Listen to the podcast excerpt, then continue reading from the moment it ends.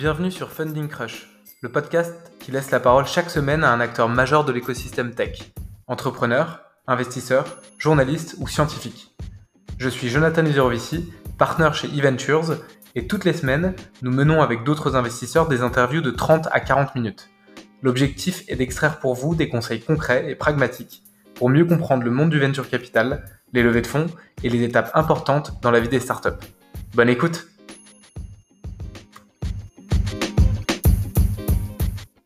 Bonjour à tous, euh, je suis David Saintef, euh, partenaire chez Global Founders Capital. Je m'occupe des investissements en France et j'ai la chance aujourd'hui de discuter avec un entrepreneur que je connais bien qui s'appelle Nicolas, Nicolas Dodifray. Salut Nico. Salut David. C'est un plaisir de discuter avec toi. Alors pour la petite histoire et puis placer un peu le, le contexte pour les auditeurs, euh, j'ai la chance de travailler avec Nicolas depuis euh, un peu plus d'un an maintenant. Euh, Global Founders Capital a accompagné Ankorstore lors du tour de seed qui était fin d'année deux mille dix-neuf. Et ils viennent de lever euh, auprès euh, d'Index Capital, G F C, Alven et Aglaé un tour de vingt-cinq millions d'euros. Alors avant de commencer, euh, Nicolas, ce serait génial si tu pouvais te présenter en quelques mots euh, ton parcours et puis ton expérience du conseil jusqu'à la vente de Little Market en passant par Etsy. Euh, je pense que c'est un parcours qui est assez riche. Euh, si tu pouvais nous, nous, nous expliquer un peu ce que tu as fait avant le lancement d'Ankorstore. Avec plaisir. Euh, oui, en effet, j'ai commencé ma carrière en, en conseil, euh, en stratégie, dans un cabinet qui s'appelle Bain et compagnie. J'ai travaillé pour, pour eux pendant huit ans à Paris et à San Francisco. Euh, et ensuite, j'ai, j'ai cofondé donc, ma première entreprise qui s'appelait Little Market, qui était une place de marché euh, pour les produits faits main et artisanaux euh, qu'on a développé pendant quatre ans, puis euh, revendu à Etsy, donc euh, bah, le, le, euh, à une grosse marketplace euh, basée aux États-Unis et maintenant globale. Euh, et donc, euh, après le rachat pour Etsy, on a, on a travaillé pour eux pendant trois ans, euh, trois ans pendant lesquels on a euh, leadé le, le, le, l'Europe pour eux. Euh, et donc, ensuite, après ces, ces, ces trois années passées chez Etsy, euh, bah, avec mon associé Nicolas Cohen, euh, on a passé deux ans euh, à chercher une nouvelle idée. Euh, et, et moi, notamment, j'ai, j'ai aussi réalisé pas mal d'investissements en tant que business angel, essentiellement dans des marketplaces, parce que c'est vraiment un, un modèle que, que j'adore.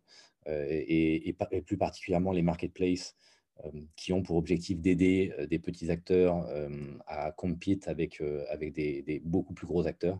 Euh, et donc, euh, bah voilà, euh, j'étais content après avec Ankorstore de, re, de me relancer dans une nouvelle aventure entrepreneuriale avec toujours en fait ce, ce même, cette même idée de créer une marketplace qui va aider euh, des acteurs indépendants euh, bah, à, à, à compete euh, avec des, des acteurs beaucoup plus gros qu'eux. Et est-ce que tu peux nous… Alors, c'est vrai que je connais bien l'histoire de Little Market et il y a un lien assez fort avec euh, Ankorstore.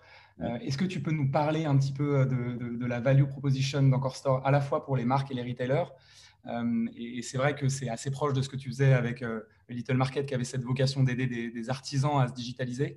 Ouais. Euh, est-ce que tu peux nous présenter euh, rapidement, euh, un, ce que tu avais fait avec Little Market et puis euh, de rebondir ensuite sur, sur Ankorstore? Oui, tout à fait. Ouais, bah, euh, Little Market, vraiment, l'idée, c'était de…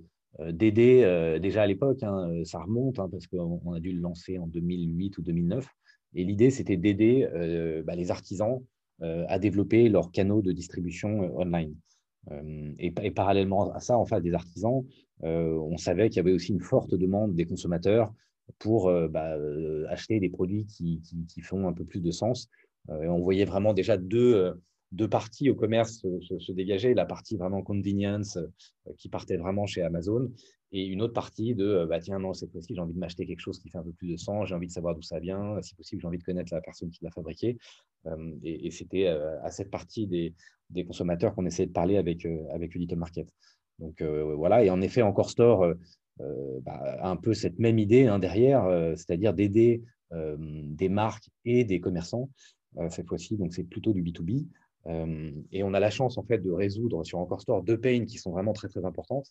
Euh, du côté des marques, euh, il faut se mettre à la place d'une marque aujourd'hui qui veut développer son wholesale. Euh, quand, quand, elle, quand elle attaque son B deux C, euh, une marque, elle va pouvoir utiliser une plateforme comme j'en sais rien, Shopify ou justement Etsy, et en quelques minutes, elle va être disponible partout dans le monde. Quand en revanche, elle veut, faire son, elle veut développer son B deux B, mais là, ce n'est pas quelques minutes dont on parle, c'est plutôt quelques années. Vous voulez développer, vous êtes une marque basée en France, vous voulez développer votre wholesale et développer un réseau de distribution en Allemagne, il faut trouver la bonne personne, soit le recruter, soit créer une, une force commerciale. soit trouver un distributeur, soit trouver un agent commercial. On parle vraiment de, de, de, de mois, voire d'années de travail avant de pouvoir développer un, un réseau wholesale à l'international. Et donc, notre objectif avec Ankorstore, c'est de simplifier de manière monstrueuse euh, cette partie du travail des marques. Donc ça, c'est vraiment la value proposition pour les marques. Et puis, pareil, pour les côtés, euh, du côté commerçant, on résout aussi des pains qui sont euh, très, très importants. Il faut se mettre, encore une fois, j'aime toujours moi me mettre dans, dans les chaussures de, de, de mon client. Et le commerçant, aujourd'hui, euh, bah, quand il veut rentrer une nouvelle marque dans son magasin, et c'est très important de rentrer une nouvelle marque pour pouvoir de, attirer des clients, et bah, quand il veut rentrer une nouvelle marque, c'est euh, c'est très artisanal. Il faut aller chercher sur Internet euh, des marques qui nous plaisent, sur Instagram, on y passe des heures. Après, il faut les contacter. Euh, une fois qu'on a réussi à trouver le, le mail de la marque, euh, il faut encore qu'elle nous réponde. Quand elle nous répond, il faut qu'on négocie, euh, qu'on demande le catalogue, il nous l'envoie par la poste. Enfin, pareil, on parle de mois de discussion avant de pouvoir rentrer une nouvelle marque en magasin. Et, et, et en plus, une fois qu'on a trouvé la marque et qu'on peut la rentrer dans son magasin, Euh, il se trouve que souvent la marque elle ne va pas connaître le client et donc elle ne va pas vouloir donner de financement, elle va dire il faut me payer comptant, et puis elle va, elle va aussi dire que comme c'est la première commande, il faut faire une grosse commande euh, pour que la marque puisse avoir de la présence dans le magasin.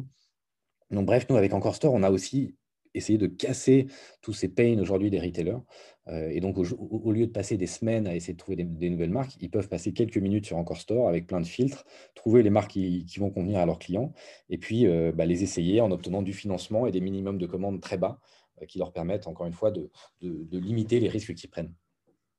Ce qui est intéressant, c'est qu'on se rend compte que euh, ces retailers, ils ont euh, une multitude de métiers. Il y a euh, la vente, évidemment, et puis il y a aussi euh, le sourcing, euh, la logistique, et cetera. Euh, avant de rebondir sur, euh, tu l'évoquais, euh, ta passion pour les marketplaces, et c'est euh, quelque chose qui, qui m'anime également.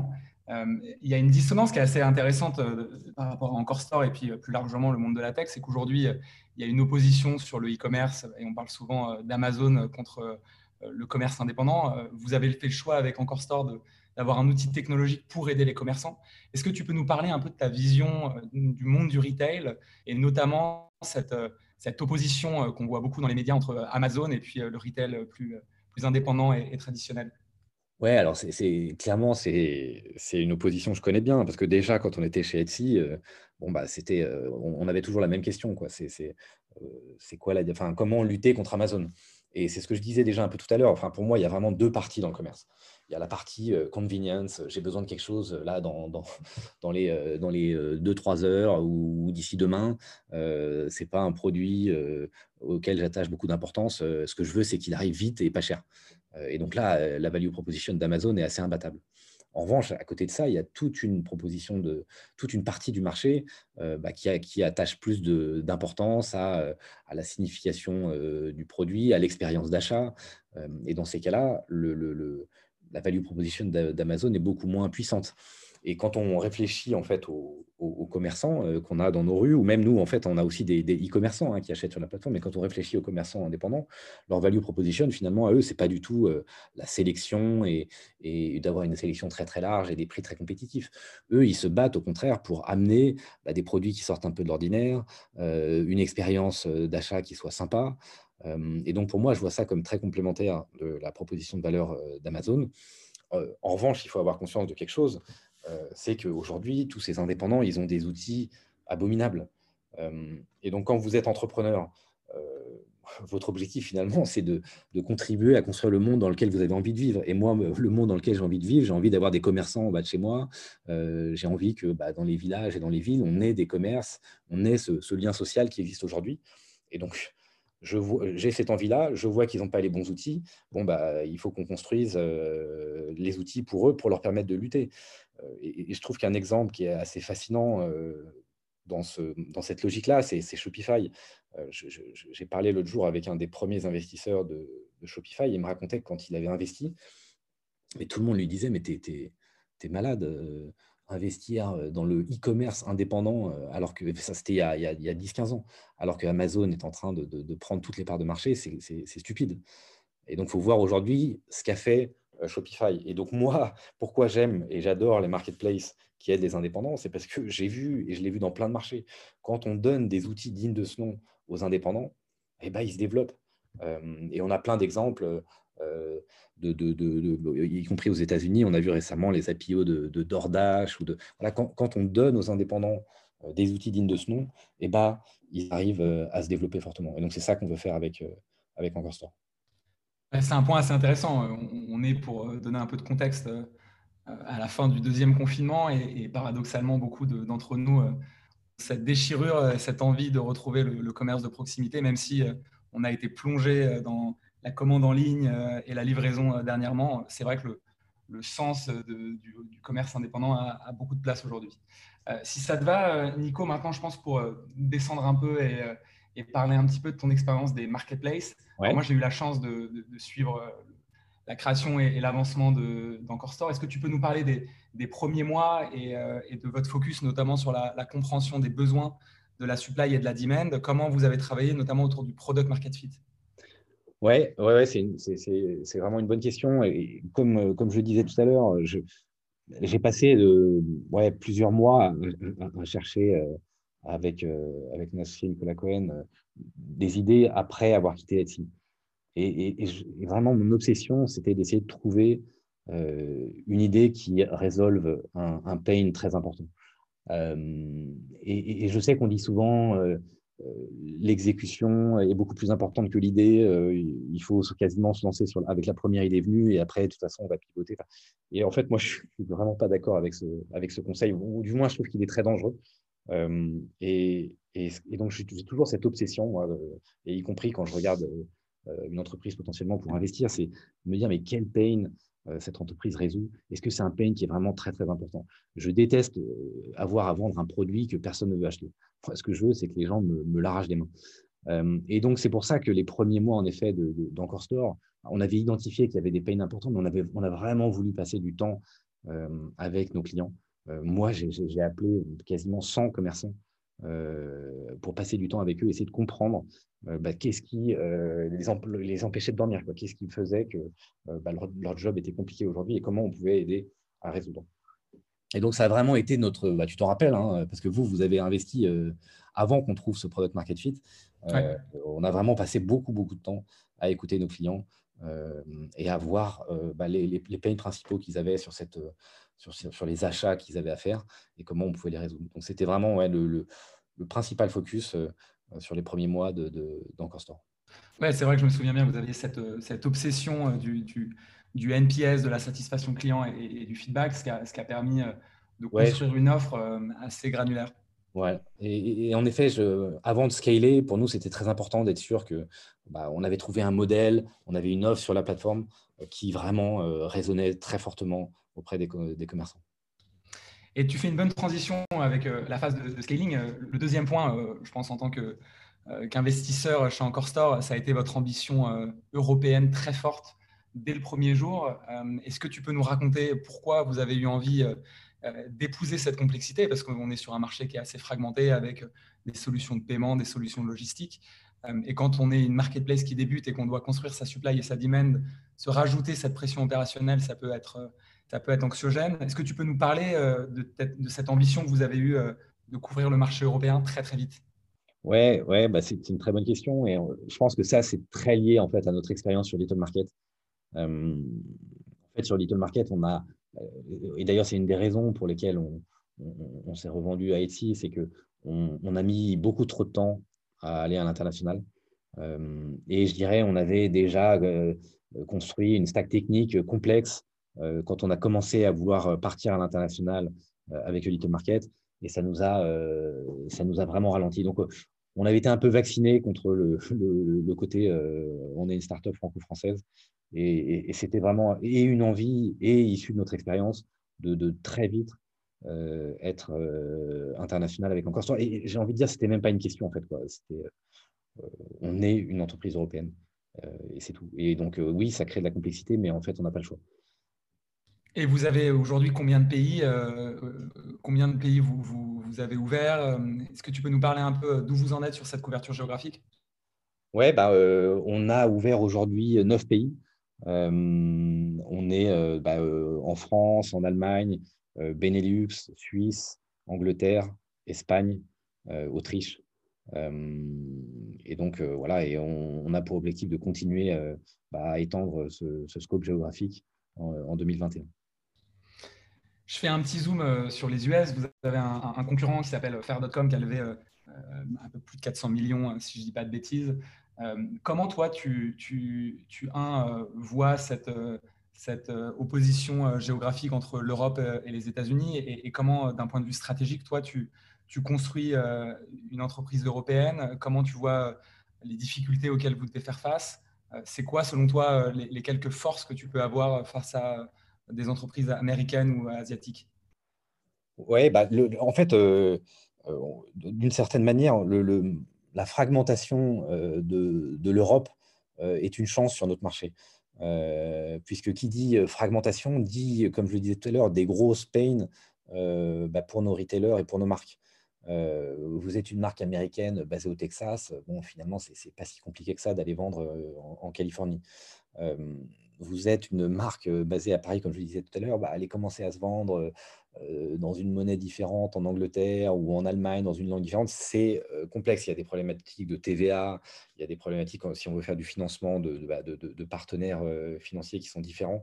Et donc, je dirais qu'on euh, a beaucoup plus de, de potentiel en Europe de réduction de friction et donc de création de valeur pour les marques et les commerçants que dans des euh, zones économiques plus intégrées.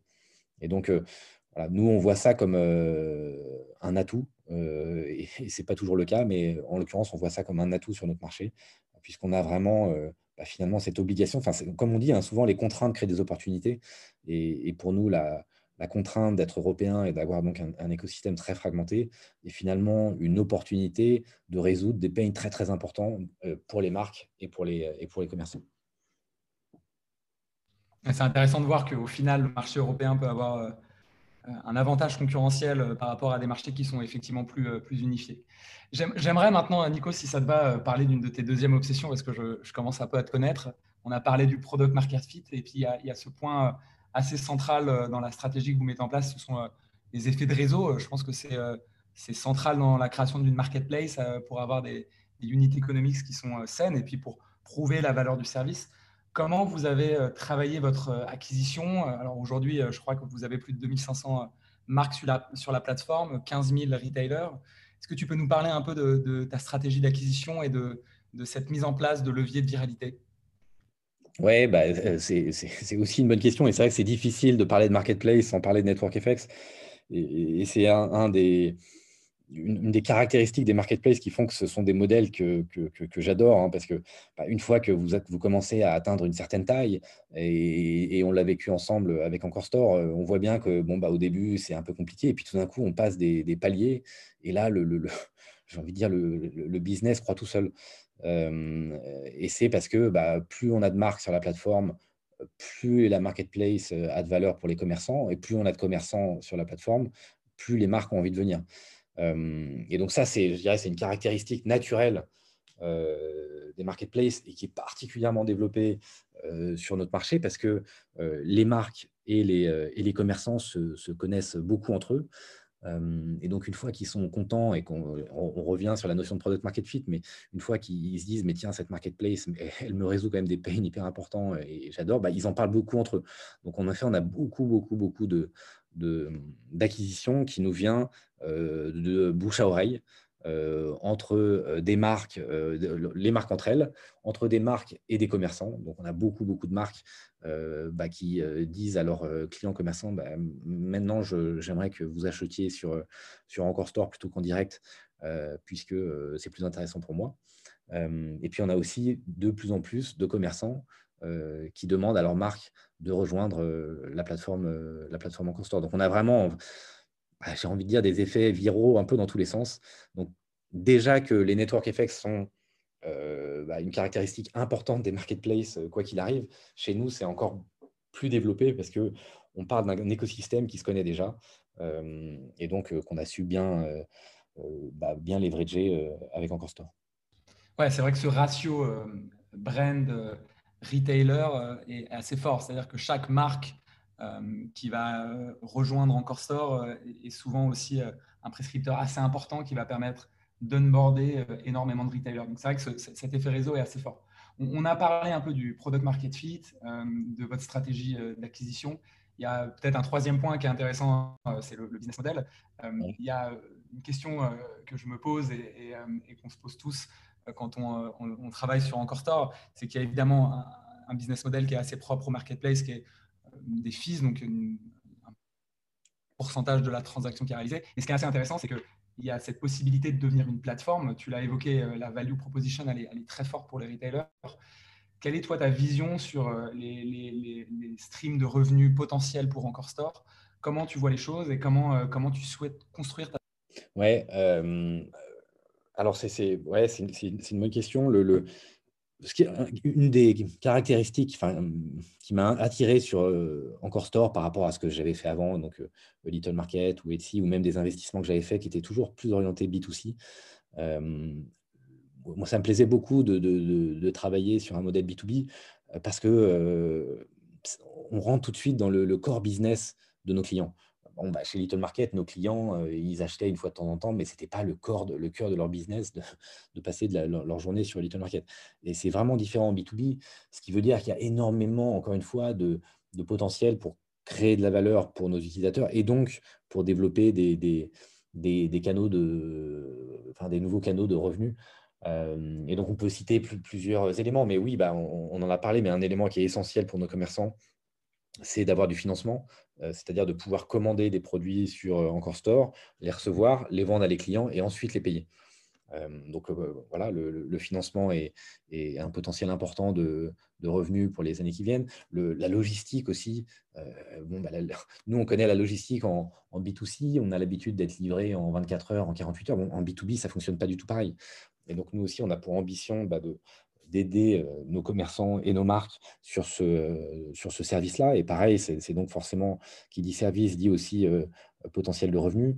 Euh, et puis, le, le, le dernier point, je dirais, c'est que bah, quand une marketplace euh, commence à, à devenir importante pour ses clients, euh, on peut aussi imaginer euh, des canaux de revenus publicitaires, euh, puisque euh, voilà, euh, aujourd'hui, les marques qui cherchent à développer leur wholesale, il faut voir qu'il euh, faut soit qu'elles aillent sur des salons, Euh, mais c'est coûteux, ça prend du temps, soit qu'elles euh, fassent des partenariats avec des agents ou des distributeurs. Euh, bon, sur Ankorstore, euh, elles ont juste à s'inscrire quelques minutes et elles ont accès à euh, des milliers de retailers partout en Europe.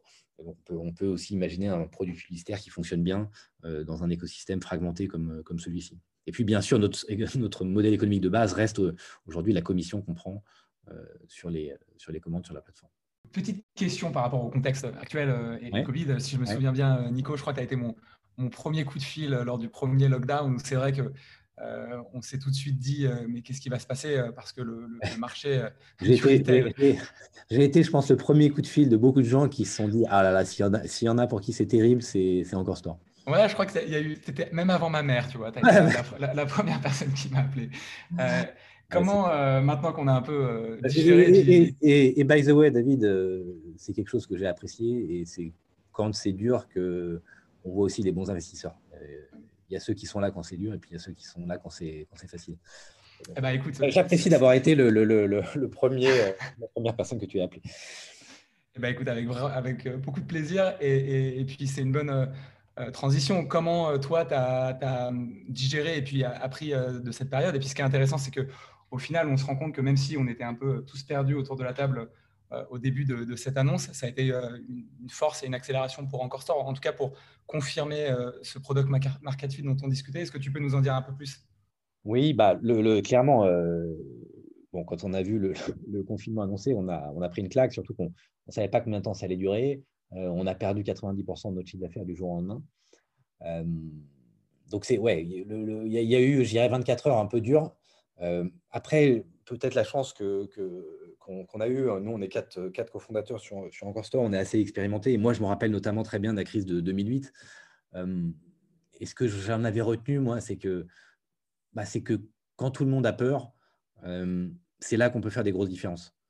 Euh, Parce que finalement, quand tout le monde est bullish, tout le monde a plein d'argent, euh, c'est dur de faire des grosses différences. Mais en revanche, quand, il y a, euh, quand tout le monde est frozen sur le marché et que personne n'ose investir, euh, pour moi, c'est là qu'il faut, il faut y aller. Et donc, c'est, très vite, c'est ce qu'on, c'est ce qu'on s'est dit. C'est, on s'est dit, bah, on, on va transformer cette difficulté en, en opportunité. Euh, et donc, on a, on a décidé bah, de dire, bon, bah, les, les commerçants sont fermés, on, on va arrêter de les, les solliciter. En revanche, on, on avait toute une partie d'équipe qui était focalisée sur les marques. Et ça, on s'est dit, bah, au contraire, euh, c'est un très bon moment pour parler aux marques qui doivent se poser le même genre de questions que nous, euh, qui doivent commencer à se dire, il faut se digitaliser. Euh, et donc, on a, on a, on a vraiment insisté sur cette partie, euh, sur cette partie marque pendant le confinement. Euh, et on a continué à améliorer notre produit. Et, et c'est ce qui a fait, je pense, que bah, on a littéralement explosé euh, une fois que le lockdown a été fini, parce que justement, on avait, euh, on, on avait fait ce, ce travail euh, Euh, bah, pendant le, le confinement, notamment pour attirer des marques sur la plateforme, euh, qui nous a permis d'avoir une offre euh, hyper pertinente.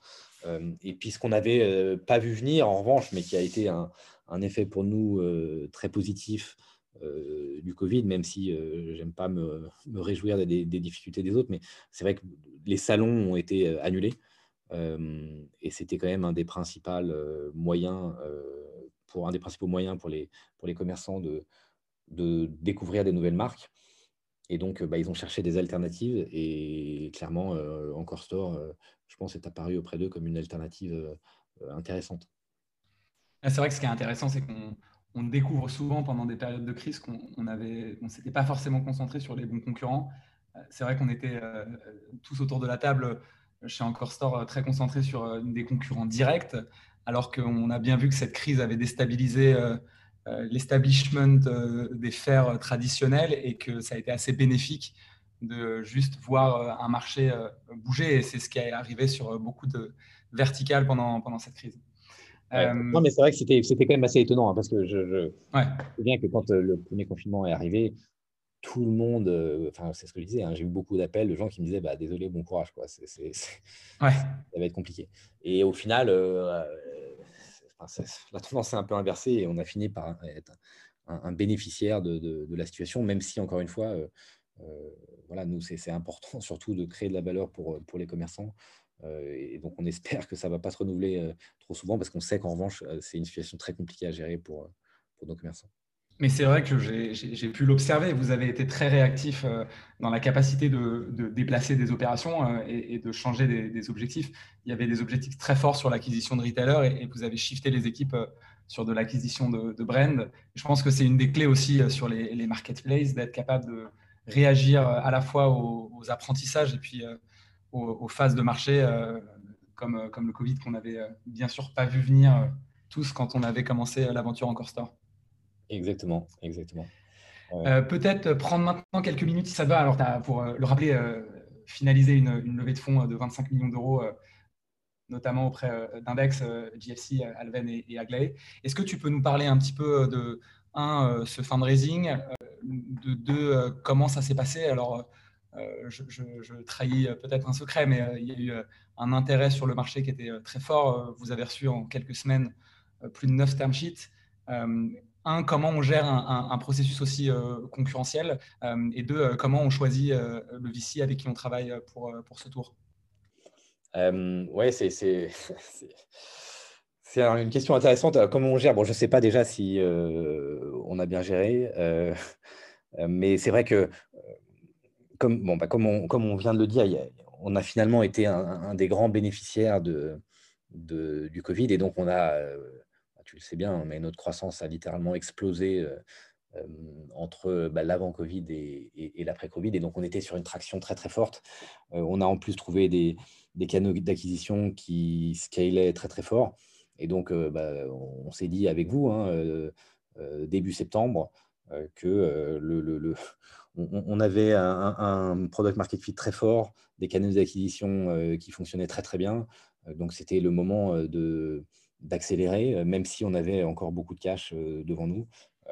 Et donc, c'est ça qui nous a décidé à lever des fonds.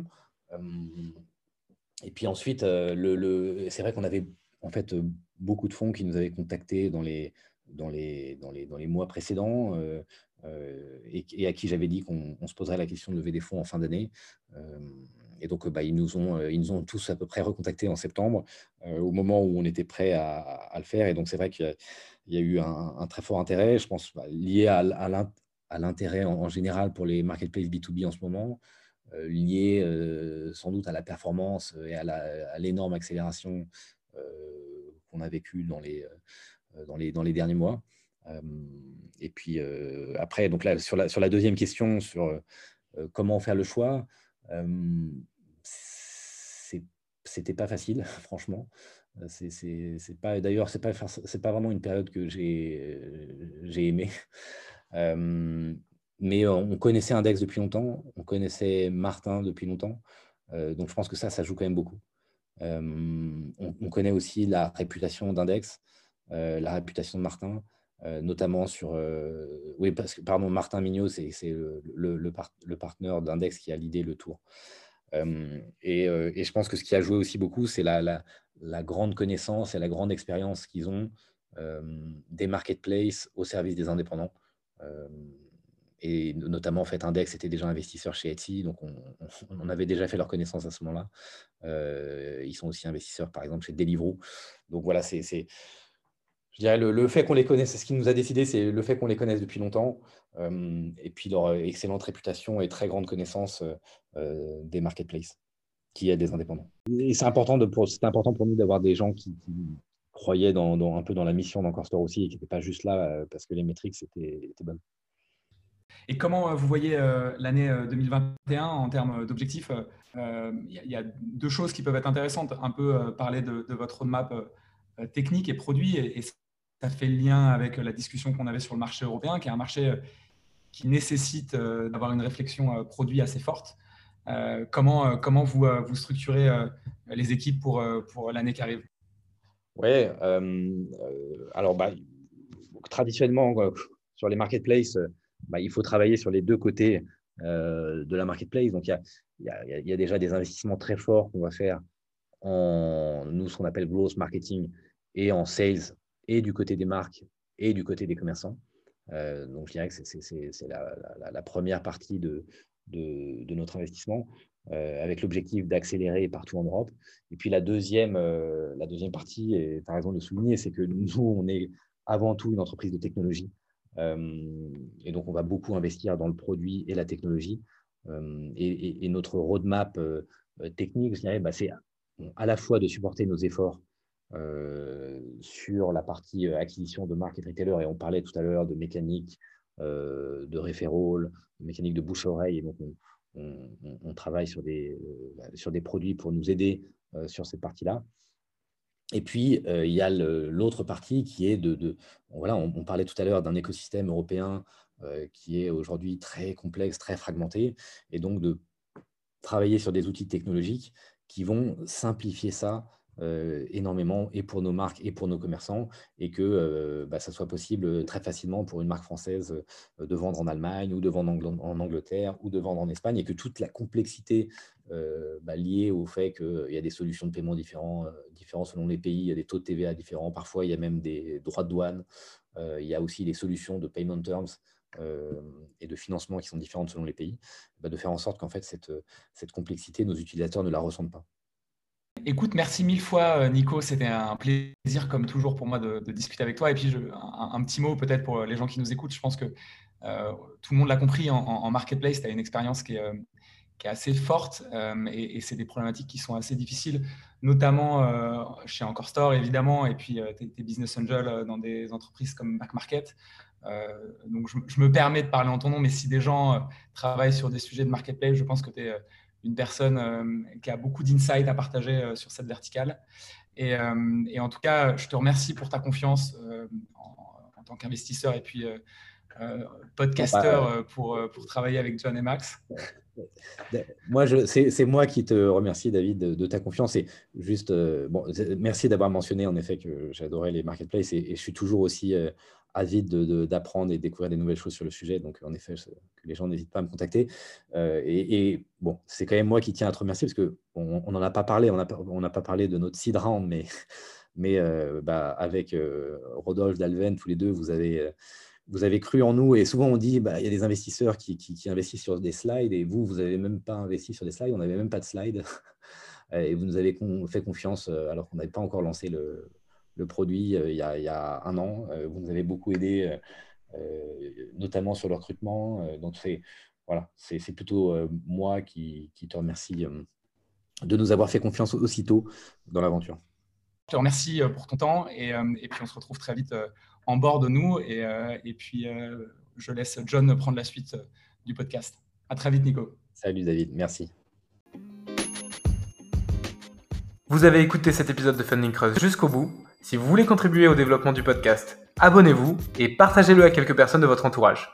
Et si vous voulez recevoir un épisode dans votre boîte mail toutes les semaines, envoyez-moi un mail à john arobase e ventures point v c. À très bientôt.